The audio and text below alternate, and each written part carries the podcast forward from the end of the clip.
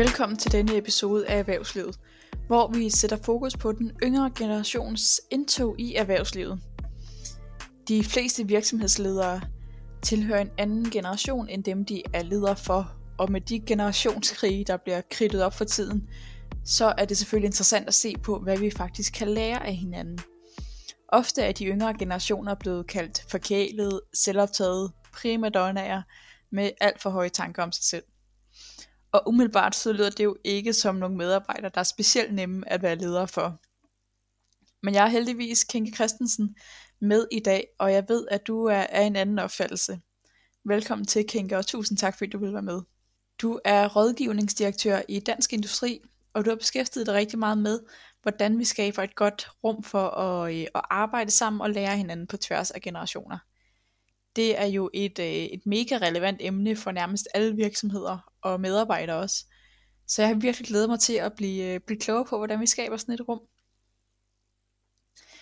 Når vi nu snakker om de unge på den her måde, så lyder de jo helt vildt besværlige. Og nu sagde jeg endda de, men jeg må nok hellere sige vi, øh, er vi meget øh, svære at være ledere for? Sådan er det jo ikke.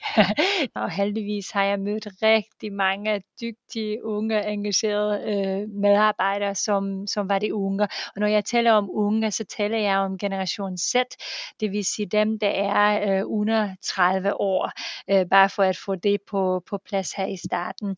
Nej, øh, altså jeg øh, kan også undre mig nogle gange over, at, øh, at de unge generationer har haft så øh, negativt ry faktisk i medierne. Det har fyldt rigtig, rigtig meget. Heldigvis en lille smule mindre her de sidste par øh, år, synes jeg. Øh, hele kursen, synes jeg, omkring de unge er kommet på det rette spor. Fordi jeg vil meget gerne udfordre faktisk den her myte og tese, at de unge generationer er forkælede og er svære at lede. Øhm, og det er baseret på mange års erfaring, hvor jeg har haft rigtig mange unge mennesker øh, i mine forskellige teams og afdelinger. Og nu er jeg rådgivningsdirektør for et stort område, øh, faktisk med cirka 200 medarbejdere øh, globalt og, og inklusive her i Danmark, hvor der er rigtig mange unge, både studenter, men også nyuddannede, der er med. Og min oplevelse af de unge medarbejdere, at de er ikke mere besværlige, men de kan stille rigtig mange spørgsmål. Ja.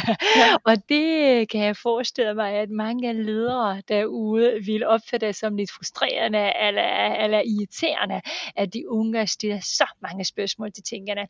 Men jeg faktisk ja. har haft en, en, en anden øh, opfattelse af, af de mange spørgsmål. Det, øh, det går ud på mere, at de gerne vil øh, gøre en forskel og bidrager på det rigtige måde.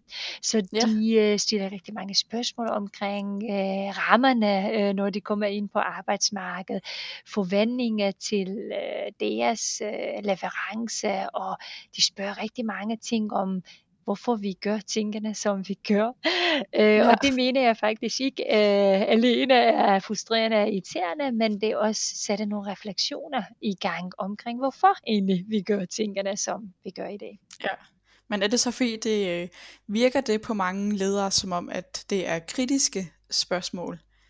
Ja, altså jeg kan forestille mig, at det, der kan være udfordrende med de unge medarbejdere, at måske man har forskellige måder at kommunikere på. Øh, de, det her generationskløft kan også betyde, at, øh, at, øh, at man øh, ikke er vant til den måde, de unge øh, approacher en på, eller den øh, meget direkthed, jeg oplever faktisk hos mange unge, er måske noget, øh, de ældre øh, ikke er vant til. Og derfor kan det godt være sådan en kommunikations opgave, tror jeg, i at øh, forventningsafstemme og, øh, og også øh, give gensidig feedback på arbejdspladsen til de unge. Det er de i hvert fald vant til og kan rigtig godt lide.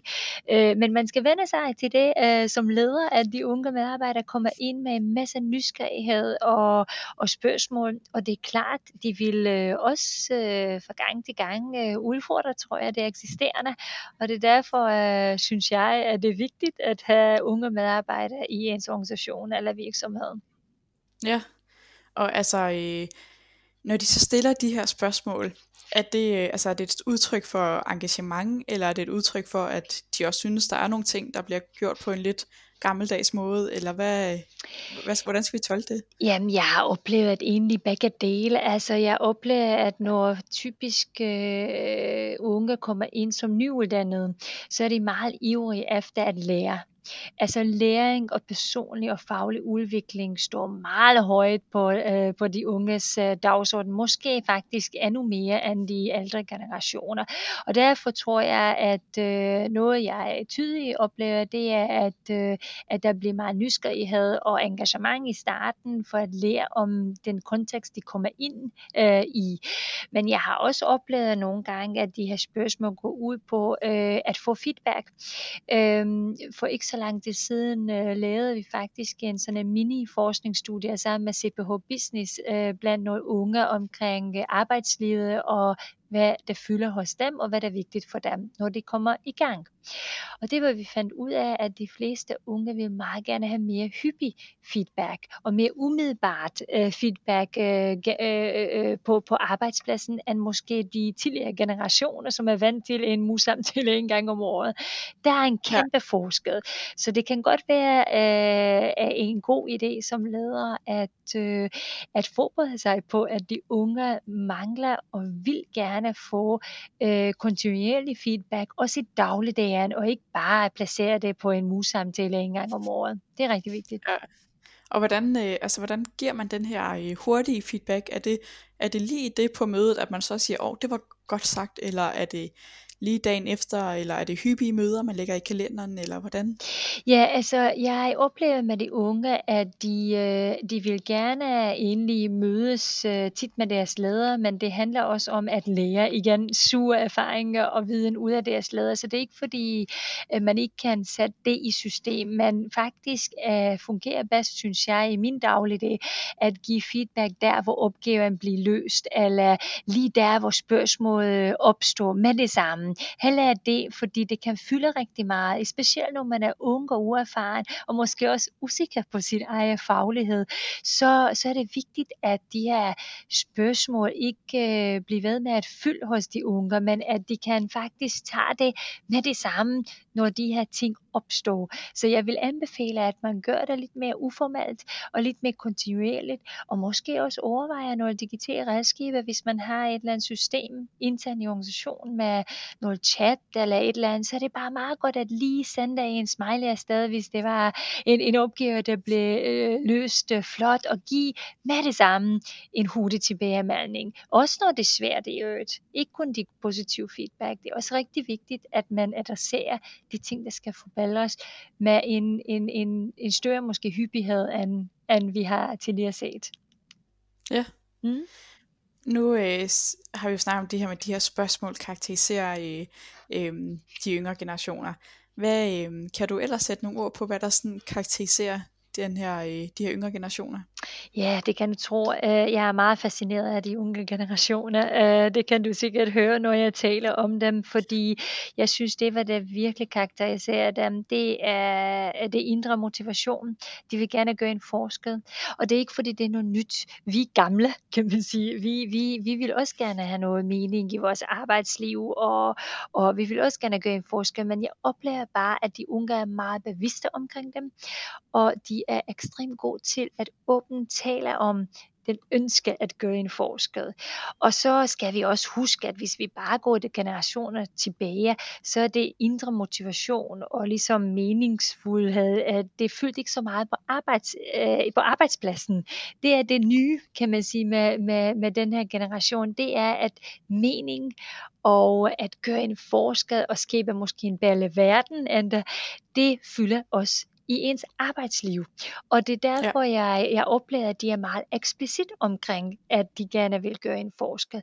Og bede faktisk hele tiden om øh, nye opgaver, hvor de faktisk kan bidrage til noget større. Og det oplever jeg meget, meget tydeligt også i mit arbejde med bæredygtighed og hele verdensmåldagsordenen, hvor der er rigtig, rigtig mange unge mennesker og talenter, der gerne vil ind øh, og arbejde med dem, fordi de føler virkelig, virkelig, at øh, det driver dem øh, simpelthen. Øhm, så det var en af de ting, som jeg synes er så nyt. Den anden ting, det er, som jeg var lidt inde på tidligere, det er den her umiddelbart øh, feedback og meget tæt relation til ens ledere. Det er ikke fordi de unge vil gerne være venner med deres ledere. Det synes jeg også er lidt misforstået, når, når, når medierne skriver om det. Men de vil gerne have en social relation. Det fylder meget hos de unge, at de ikke kun bygger faglige kompetencer, men der er også nogle sociale relationer, der bliver plejet på arbejdspladsen. Og det synes jeg, vi skal hjælpe dem med godt på vej, når de kommer ind øh, øh, på arbejdspladsen. Og hvad er det at skabe sådan en personlig relation? Altså, hvordan gør man egentlig det som leder? Er det at fortælle om, hvad man har lavet i weekenden, eller hvordan skaber altså, man ligesom den relation? Ja, det er et rigtig godt spørgsmål, for der er mange måder at gøre det på. Øh, jeg synes, man skal starte med, at man laver en rigtig, rigtig god onboarding-program for de unge, når de kommer ind på deres første arbejdsplads. En onboarding-program, der ikke bare øh, start, eller, eller slutter to uger efter de starter, som, som, som de her nogle gange programmer slutter, men at faktisk man laver en længerevarende onboarding, hvor de sociale relationer i øh, organisationen eller virksomheden også fylder. Det vil sige, det, jeg mener virkelig, at en leder kan gøre en kæmpe forskel ved at huske det, at introducere de unge medarbejdere på tværs af organisationen til deres kolleger, at få ligesom øh, skabt nogle rammer, hvor de kan komme ind i måske noget mere uformelle netværk på arbejdspladsen, eller øh, i hvert fald få, få skabt øh, noget, noget god øh, holdbare relationer. Øhm, og det tror jeg, at lederne er ansvarlige for at hjælpe, i hvert fald i starten. Og så bagefter skal man selvfølgelig stille krav til, at de unge også går ind og plejer de relationer og selv bygger videre på det. Så det er en meget konkret måde, man kan hjælpe det med. Derudover, så, så tror jeg, at du har ret i, at det er faktisk rigtig vigtigt for de unge medarbejdere at få talt også om noget, der ikke kun arbejdsrelateret.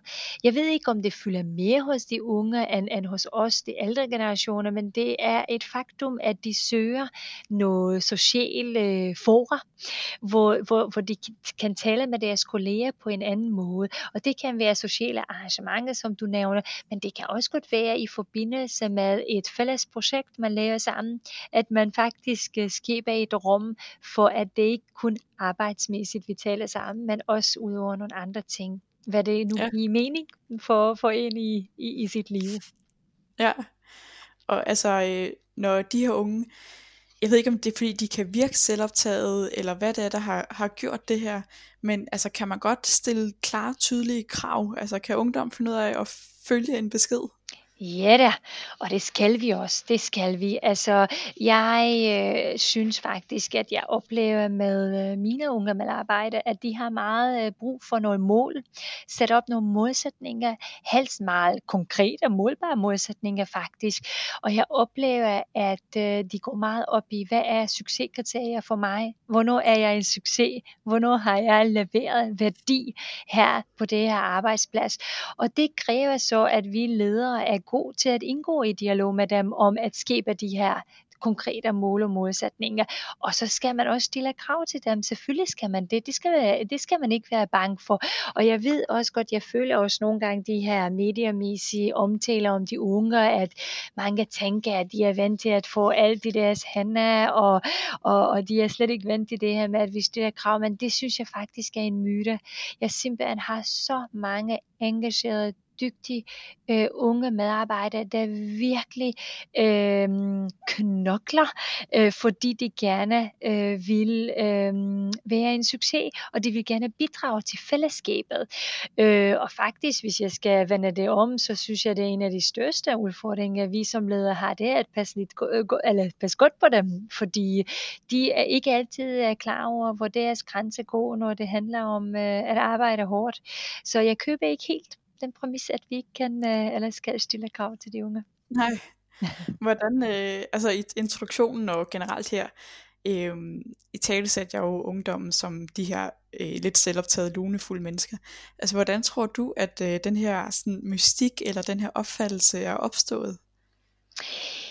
Øh, jeg tror sikkert, det er opstået, at øh, der er mange af i de yngre generationer, der har haft et privilegeret opvækst, i hvert fald i den her del øh, af verden, og i Vesten øh, generelt.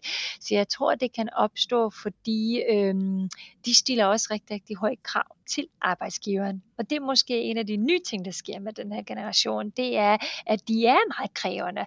Øh, jeg kender også mange, der går rundt og er uden job i længere tid, fordi de ikke har fundet det rigtige arbejdsgiver for dem selv endnu. Så ja. på den måde faktisk er det lidt morsomt, morsomt men, men jeg respekterer det rigtig meget, at de unge vil vælge deres chef, mens måske vi andre var bare glade for at få et job ikke et eller andet sted, da vi kom ud fra universitetet. Men her er det et, et, et, et decideret valg af ens chef og ens arbejdsgiver. Det kan jeg også godt mærke i forhold til hele verdensmål og bæredygtighedsdagsordenen, at rigtig mange unge bliver tiltrukket af virksomheder, der gør en forskel, også ud over profit og, og, og, og de kommercielle ting, at faktisk bidrage til en bedre verden. Så på den måde kan det godt være, at der er opstået et eller andet myte omkring dem. Det er bare ikke det, jeg oplever i dagligdagen med de unge medarbejdere, jeg har. Nej, altså jeg synes også, det øh, tit lyder som om, det næsten er farligt at være leder for, for folk, der er øh, unge, eller det næsten er en hel disciplin i sig selv. Øhm, I derfor ja. så, så bør man tænke, hvad er det, vi kan lære af dem, hvis du spørger mig. Ja. ja. Og, og noget kunne godt tyde på, at mange virksomheder synes, øhm, at det virker lidt besværligt at ansætte de her unge. Det aller, allerførste afsnit i den her podcast, det handlede faktisk om, at vi har en enorm høj dimittentledighed i Danmark. Mm. Øhm, specielt når vi sammenligner os med, med andre lande. Øh, og nu er det her jo tal inden coronakrisen, men, øh, men her der var over 25% af alle vores ledige i Danmark, det var, øh, det var folk, der aldrig havde prøvet at få deres første arbejde. Øh, altså ledige nyuddannede. Hvordan bliver øh, det danske erhvervsliv ligesom bedre til at lukke nyuddannede ind? Ja, altså først Eller og ligger den fremmest, hos de nyuddannede? ja, altså først og fremmest, så tror jeg, at det allervigtigste er, at vi skal for det første gøre op med de her myter om de unge medarbejdere. Fordi når du, når du, du siger, at de tænker, at de er for besværligt at ansætte, så bliver jeg nærmest sådan lidt sur, eller mere sådan keder på de unges vegne, fordi vi skal simpelthen gøre op med de her myter. Altså, de er ikke mere besværlige end alle andre generationer, hvis du spørger mig. Faktisk har de kæmpe stort ønske om at gøre en forsker og bidrage til, til det formål, der, der præger de, de virksomheder, de er en del af. Så, så jeg synes faktisk, at det er lidt ærgerligt, at de her myter laver. Og så dernæst, så, så skal vi ikke være helt så, så fokuseret baseret på, hvor mange års erfaring vores nye medarbejdere har.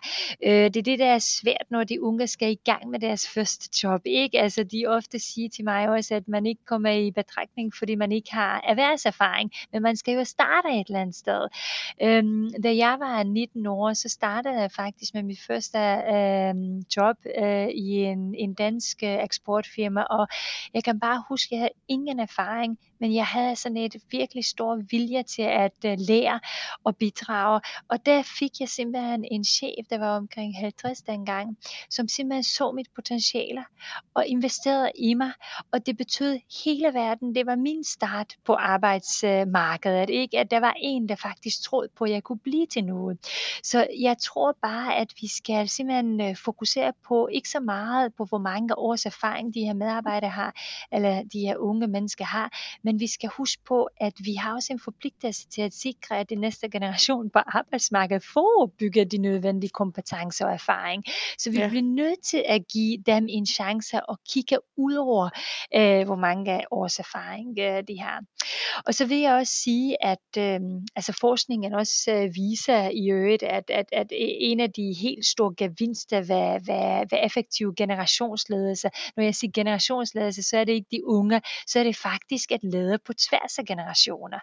Der er en helt stor gevinst også i forhold til for eksempel innovation, fordi det ofte opstår, når man sætter diversi, altså en, en, en, en gruppe med diversitet sammen. Og det kan være på tværs af generationer, men det kan også godt være på tværs af køn, eller det kan være på tværs af øh, forskellige baggrunde og etnicitet osv. Jeg har i hvert fald oplevet, at når jeg sætter unger og meget erfarne ældre øh, medarbejdere sammen om en innovationsopgave, så sker der noget. Og det synes jeg faktisk, at øh, flere arbejdsgivere bør være øh, opmærksom på. Og, øh, og, og, og det, det, det, hvad jeg vil også lige øh, sige, det er, at en af myterne om de unge medarbejdere er, at de er, de er vanvittigt innovative. Og det, det på delvis er det rigtigt, fordi de udfordrer det eksisterende, og tænke øh, i friske perspektiver. Men jeg vil også afmystificere det at sige, at du kan ikke innovere på noget, som du ikke ved noget i forvejen. Så derfor øh, det der med at sætte innovative unge sammen med noget innovative ældre, det er der, hvor magien virkelig øh, opstår, hvis du spørger mig. Ja, og nu har vi jo snakket lidt om, øh, hvad de unge bidrager med, men hvad kan de unge egentlig lære af de øh, ældre generationer på arbejdsmarkedet? Jamen, øh, først og fremmest øh, tænker jeg, at de kan lære øh, at få lidt ro på. Jeg oplever, at de unge medarbejdere, der skal ske rigtig, rigtig stærkt. Alt skal gå helst øh, med ekstra hastighed, og, øh, og du udfører en, en, en opgave, så hiver de efter en ny, og, øh, og, og det skal hele tiden ske i en meget, meget højere tempo, end det, det skete, da jeg var for eksempel øh, unge under 30.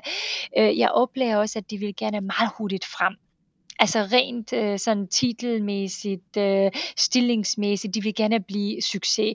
Jeg, jeg, jeg husker det tydeligt, da jeg havde en ung mand ind til en interview. Han var kun 21 år, og han, øh, han søgte en af vores studenter. Og så spurgte jeg lidt, jamen hvad, hvad er hans ambition på arbejdsmarkedet? Hvad kunne han tænke sig at blive til? Og så videre. Og så sagde han til mig, iskold, at det vigtigste succeskriterie, han har, det er, at inden for fem år skal han være direktør. og så kunne jeg næsten ikke lade være med at smile ind i, fordi jeg tænkte, jamen det er så fedt med den energi og drive, og det skal vi for guds skyld ikke aflevere, når de her unge mennesker øh, kommer ind. Vi skal kanalisere den drive og engagement i det rigtige retning selvfølgelig. Men jeg kunne heller ikke lade være med at være lidt ked af på hans vegne. Fordi hvis man vil gerne være direktør øh, om fem år, så kommer man til at, øh, at tror jeg, fokusere på det helt forkerte ting. Altså, øh, det handler om øh, at, at udvikle os selv hele vejen gennem, gennem vores karriere. Og, øh, og man skal nogle gange skabe rum til refleksion. Og det tror jeg ikke, de unge medarbejdere er i stand til endnu. Så de ældre kan måske lige vise vejen i forhold til, hvor vigtigt det er at reflektere og være nogle gange i nuet og have faktisk lidt mere roligt tempo. Øh, vi skal nok nå det, hvad vi skal nå øh, sammen. Og det tænker jeg kunne være meget nyttigt for, for de unge at lytte til.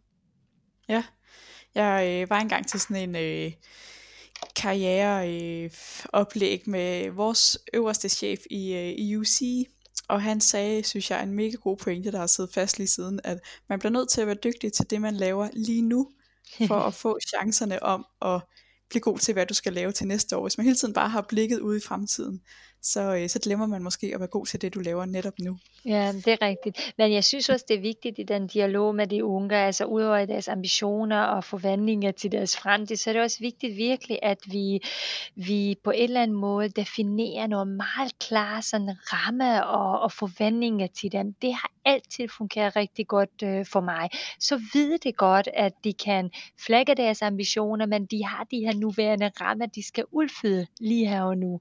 Så det kan vi også godt hjælpe dem på vej, synes jeg, at være en god dialog og involvering. Ja. Noget, som, øh, som jo også kendetegner øh, de her yngre generationer, det er, at de faktisk er enormt politisk aktive og har mange holdninger til, øh, til hvordan vores øh, samfund fungerer bedst. Tror du, at øh, sådan noget som samfundsansvar og sådan noget, det kommer til at fylde mere i vores erhvervsliv i takt med, at generationen Y og X kommer til at fylde mere og mere? Absolut, uh, helt, helt sikkert, og det er jo ikke noget bare i fremtiden, det er her og nu, altså i det arbejder vi jo med, vi repræsenterer jo dansk erhvervsliv, og, uh, og jeg synes, det har været helt fantastisk, øh, fantastisk at se de sidste par år, hvor meget uh, danske virksomheder har løftet deres samfundsansvar. Altså der er en tydelig samfundskontrakt mellem virksomhederne og det danske uh, erhvervsliv og, og samfundet. Bare se her under øh, klimapartnerskaberne for eksempel, som er et rigtig godt eksempel, hvordan øh, virksomhederne har bidraget med konstruktive løsninger. Øh, den tætte samarbejde, der er kommet også mellem øh, den private sektor og regeringen under coronakrisen, har været helt fantastisk faktisk at se. Så jeg tror faktisk, det her med samfundsansvar er der øh, allerede, men det er klart, at der kommer nogle unge mennesker og unge generationer ind, der minder os om, at det også er et krav, Det er krav til at arbejde på arbejdspladser, hvor man tænker ud over sin øh, profit og også kan løfte en del af, af samfundsansvaret. Og her er faktisk hele inklusion og diversitet, og i øvrigt kvinder, som fylder rigtig meget i de her debat. Øh, det er også rigtig vigtigt faktisk øh, at tage ansvar for som, som som, som erhvervsliv. Og, øh, og jeg synes, øh, i forbindelse med det her snak med de unge, så synes jeg også, det er vigtigt at koble til, at der er stadigvæk en meget ulighed faktisk, øh, også blandt de ny, øh, nye generationer på de private arbejdspladser, hvor der kun er hver tredje medarbejder af kvinder for eksempel.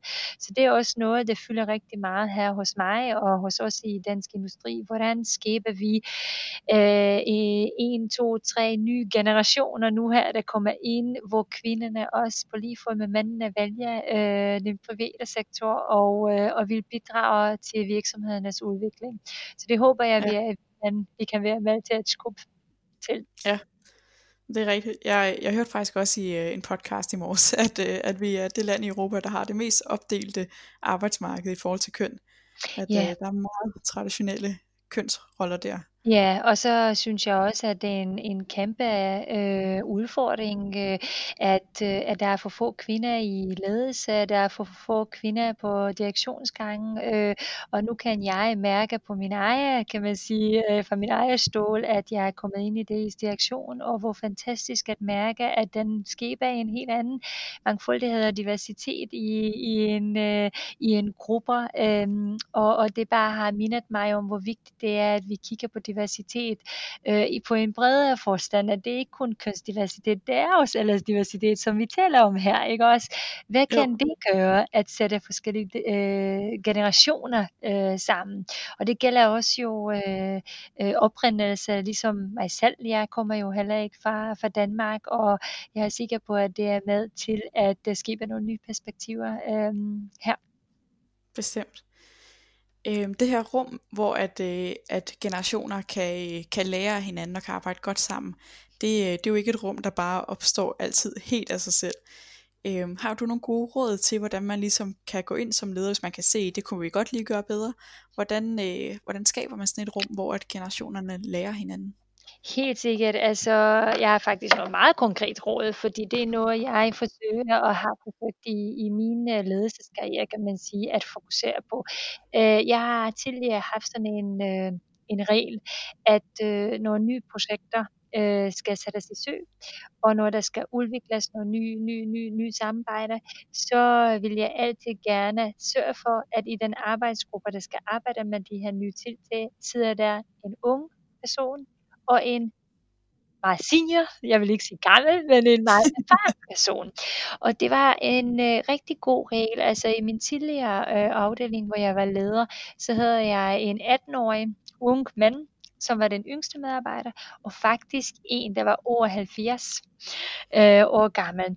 Og øh, jeg mener, at vi som ledere skal skabe arbejdsgrupper og få de her generationer til at arbejde på nogle meget konkrete opgaver, du ved, mange mennesker, øh, mange ledere bruger meget tid på teambuilding, og de øh, typisk øh, fokuserer på det sociale. Jeg mener virkelig, det er også vigtigt, men jeg mener virkelig, at der, hvor virkelig teambuilding sker, det er faktisk, når vi arbejder sammen om noget helt konkret, noget projekt eller noget fagligt tema. Og derfor så kan alle starte med at være bevidst omkring, øh, har jeg øh, flere generationer på tværs øh, i den her arbejdsgruppe. Så det er sådan en meget konkret ting, man kan gøre. Ja. En anden øh, ting, man kan gøre, øh, det er selvfølgelig øh, i sin kommunikation, at ramme øh, både øh, de unge generationer og de ældre øh, generationer generationer.